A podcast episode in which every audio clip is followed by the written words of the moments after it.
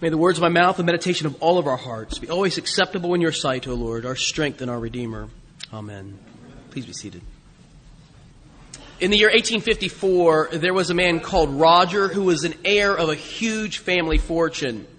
And he was uh, living in, um, in South America, even though his family lived in England. And he set sail from South America to head home to London to be with his mother. And as he was on the ship, uh, there was a great storm. The ship uh, was caught in the midst of the storm and it sank. And it was presumed that Roger, like every other member of the, that uh, ship, had perished in, in the sinking of that vessel. Everyone presumed that is, except for Henriette Tichborne, who was Roger's mother. She was sure that he had survived the storm and that somehow had been rescued, and for some reason she believed him to be living in Australia interesting. Um, I don't know about Lady Tichborne and her sense of geography, but anyway, here's what it was: that she believed that he was in Australia. So she did what any mother would do. She placed ads in newspapers all over the world, particularly in most of the major metropolitan areas in, in Australia. She was sure that Roger had somehow survived and was living there and just needed to be found. One day in London, a man came calling to Lady Tichborne's home, and he announced that it was indeed that he was her son, Roger. It had been years since she had seen him, and so at first she was a bit skeptical, but then she began to look closely and thought she saw what was a family resemblance, and she welcomed him into her home. And um, it seemed like everything was just uh, going to be peaches and cream for some time until Roger began to make a claim on the inheritance. And that's when family members also began to push back. There's something wrong with this guy. We don't think that he is who he purports to be. And so there was a trial. A trial in which um, Roger Tichborne was placed on, on trial to, to um, uh, you know, make his identity certain. But there were some problems. And the particularly thorny issue was that Roger Tichborne had been raised his first, I don't know, 10 or 15 years in France, in Paris. And so his first language was French. And he couldn't speak a word of it or understand a word of it under uh, cross examination in the trial. He apparently knew no French. And so they're thinking there's no way that this could possibly be the right person. He uh, was found to be unable to establish his identity and, in fact, was put on trial for perjury after that. He was found guilty of perjury and he spent 10 years in prison. When he was released from prison, one of the Tichborne family members offered him a handsome sum, sum of money to say that he had in fact been lying. He gladly accepted the money and recanted his uh, position as being a member of the Tichborne family, then spent all his money and recanted his recantation, um, only to go back on it. It was never really decided for sure. Was Roger Tichborne this um, this uh, person on trial, the greatest trial of Victorian England, was he who he said he was, or was he a fraud? And I thought about how the world has always been filled with, you know, frauds, you know, cheats, charlatans, people who, who say one thing and are another. And you can read about it in virtually, you know, any day on the internet, a newspaper, on television about people who are con men and women, you know, the, the cheats, the scalawags, you know, the charlatans. They're out there every day. Some of them are so accomplished that they almost are admirable, right up to the point where you remember that they're stealing people's money and property. And that's when you, oh yeah, that's so, um, we make movies about them. You know, they're the whole, uh, you know, oceans movies, you know, where you have these big con games that are going on. Most of the time, when we find these people, though, we're just sort of disgusted by them and, and celebrate their capture and imprisonment. And if you look through the annals of history, virtually every profession has its its con men, its scalawags, its charlatans, its fakes. Um, people who pretended to be doctors. This is where the term quack came from, right? People who pretended to be lawyers. Um, some auto mechanics and school teachers, uh, engineers, and I know, perish the thought, even clergymen have been, you know, people who have been frauds and charlatans. The business of peddling religion um, for a profit is not without its marks on society and, and history. In the New Testament letter, in the epistle letter, is St. Paul. Um, this, this passage from uh, 1 Thessalonians, uh, 1 Thessalonians chapter 2, as I've told you, is, is a part of a personal letter. I mean, it's, it's mail. It's an ancient version of email. You know, this is somebody had sent a personal correspondence. This is Paul. He's a, a missionary and a preacher. The very first person ever to go into Europe preaching the gospel. And if you kind of remember, he goes into the northern part of, of Greece, what we would call Macedonia. And he goes to these little cities up there along the way, Philippi, and then later, later Thessalonica, which uh, today is called Thessaloniki, but the same city. Um, and then he worked his way down south, from there down to Athens and Corinth, and down into the main part of, of um, Greece. Well, his practice, Paul's was, was to go into a city, he'd preach, he would um, find converts, people would come to believe, he would establish a church, they would make friends, teach them how to make potato salad, whatever it was he did, and um, and they became really good friends and and lived in a community together and worshipped and did the sort of things that we do. And then Paul would move on. He would put somebody in charge. Here, you're in charge. And then he would go on to another one, and he would write back as he heard news from these churches. One of the real frustrations Paul has, and you find this in his letters, is that there are people who follow him. There are certain men who are following him. And these men, in every place that Paul goes, they wait for him to leave. They come in behind and they say one of two things. One is, Paul didn't tell you the full story. He sort of left some things out. Let us fill in the gaps. Or they would say, Paul's a fake. He's a charlatan. He's a fraud. And it seems to be the case that after Paul left Thessalonica, that their people came in behind him and began to make this claim. Paul's a fake he and his friends Silas and Timothy, these guys who came here, they're not to be trusted. They're frauds, they're charlatans, whatever. They were selling you the gospel for money. And Paul writes back and makes a defense for himself. And what we have in this little passage that was read just a moment ago, if you open up your bulletin, will you look at it with me? For this passage in 1 Thessalonians chapter 2, where Paul makes his defense.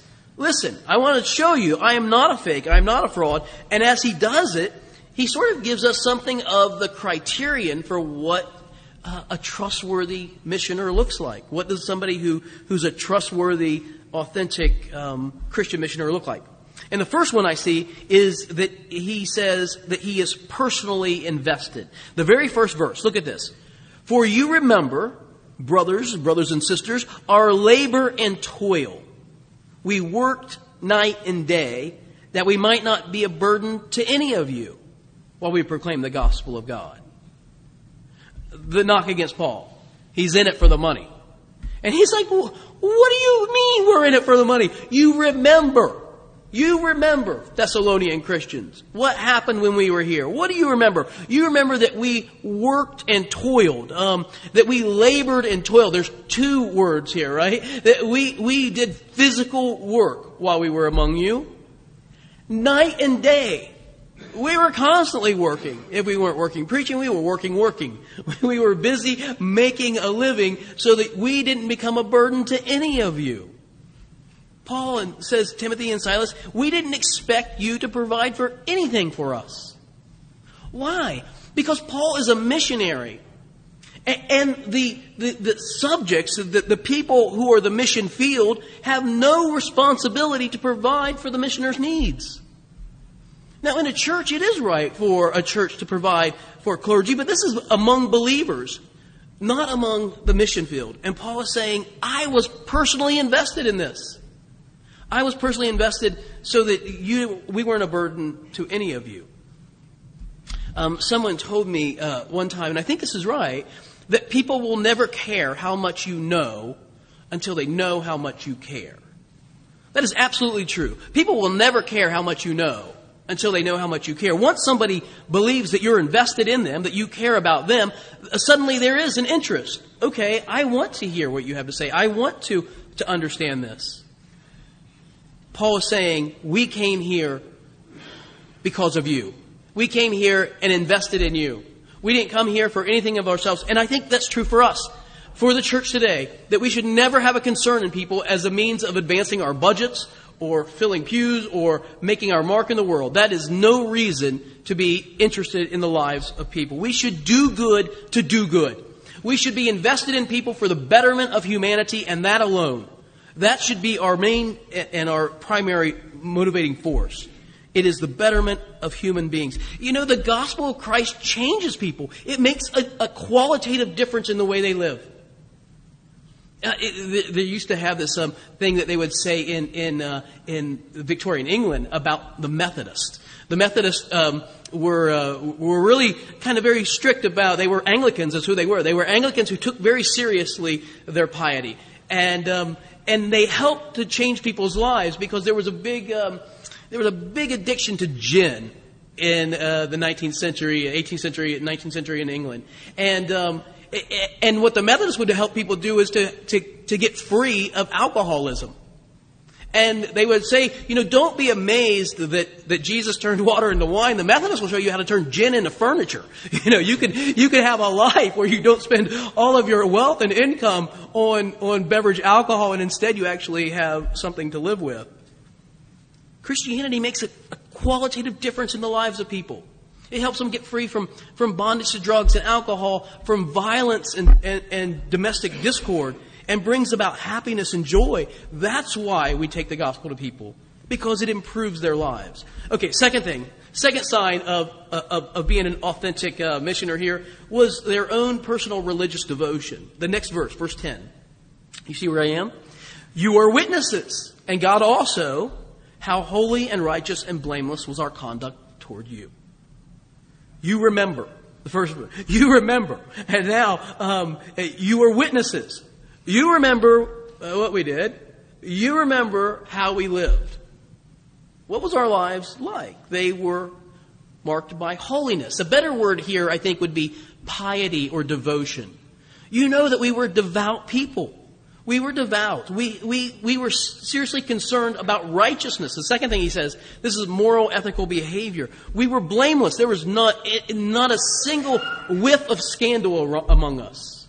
This is how we lived. It was more than just the appearance of piety. We lived as pious people. We did not try to manipulate or exploit anyone for any reason.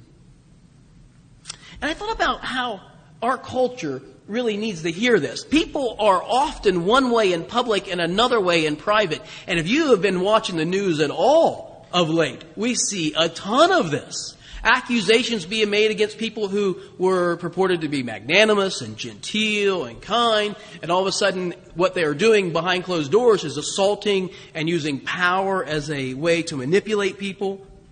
And it takes a long time before it was ever becomes public. There's virtually a new report every day. Paul is saying what you saw of us in public is the same way you saw us in private. There was no disconnect between the way we, li- we uh, lived one way and, and another. It reminded me of another aphorism that I remember. It has to do with integrity. Integrity is what you are when no one else is watching. Integrity is what you are when no one's watching, when no one can say that this is what integrity is. Paul said, we lived with integrity among you. How do you know if mission work is authentic? Well, the missioners at least ought to have a commitment to Christ. it ought to be part of their, their regular life. Third, verse 11, there's, the third one is um, familial affection. Uh, that they love people like family.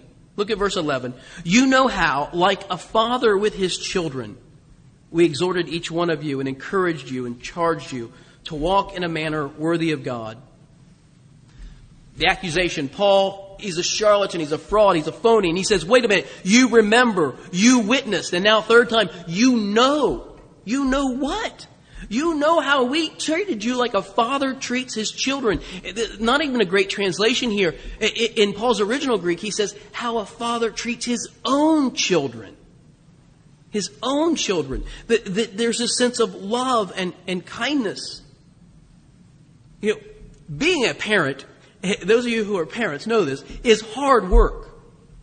Sometimes um, when I see somebody with little children, like infants, I sort of um, I, I sort of feel a heaviness, like, oh no, you don't know what the next two decades hold, you know? Like, especially when you get into the second decade, you know, that's when you're really like, oh my word, you wait, you are, you are a champion for about 10 years, you know?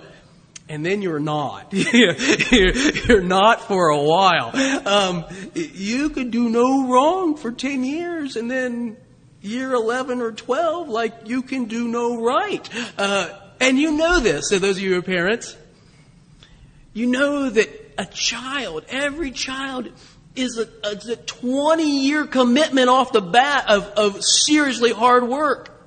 And then it's a continual another two decades of work of steering and guiding and direction. Maybe when they hit 40 years old, they'll, they'll sort of like be a ship that's set to sea, you know, sea and it's going, things are going pretty well. That's when they come back to you and tell you about everything you did wrong, right? And this is the way it's probably going to work. Um, I tell my mother about my therapy bills, uh, all her fault. Being a parent's hard work.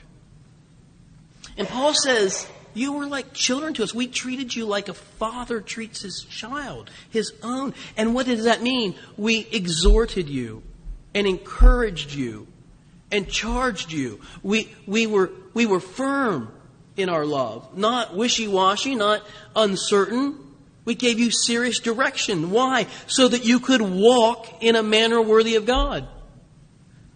And Paul likes this, uh, this metaphor, walk. Uh, he uses it all the time for how people live. And we use it too. We just don't even think about it. It's so, it's so uh, pervasive in our language. For instance, we'll say something like, you can, walk, you can talk the talk, but can you walk the walk? You know this one, right? You've heard this. You can say what you want, but let me see it in your life. My friend used to be in the, uh, a Green Beret in the Army, and he used to say something like, um, your actions are speaking so loud I can't hear a word you're saying. There's this, this connection between what we say and how we live.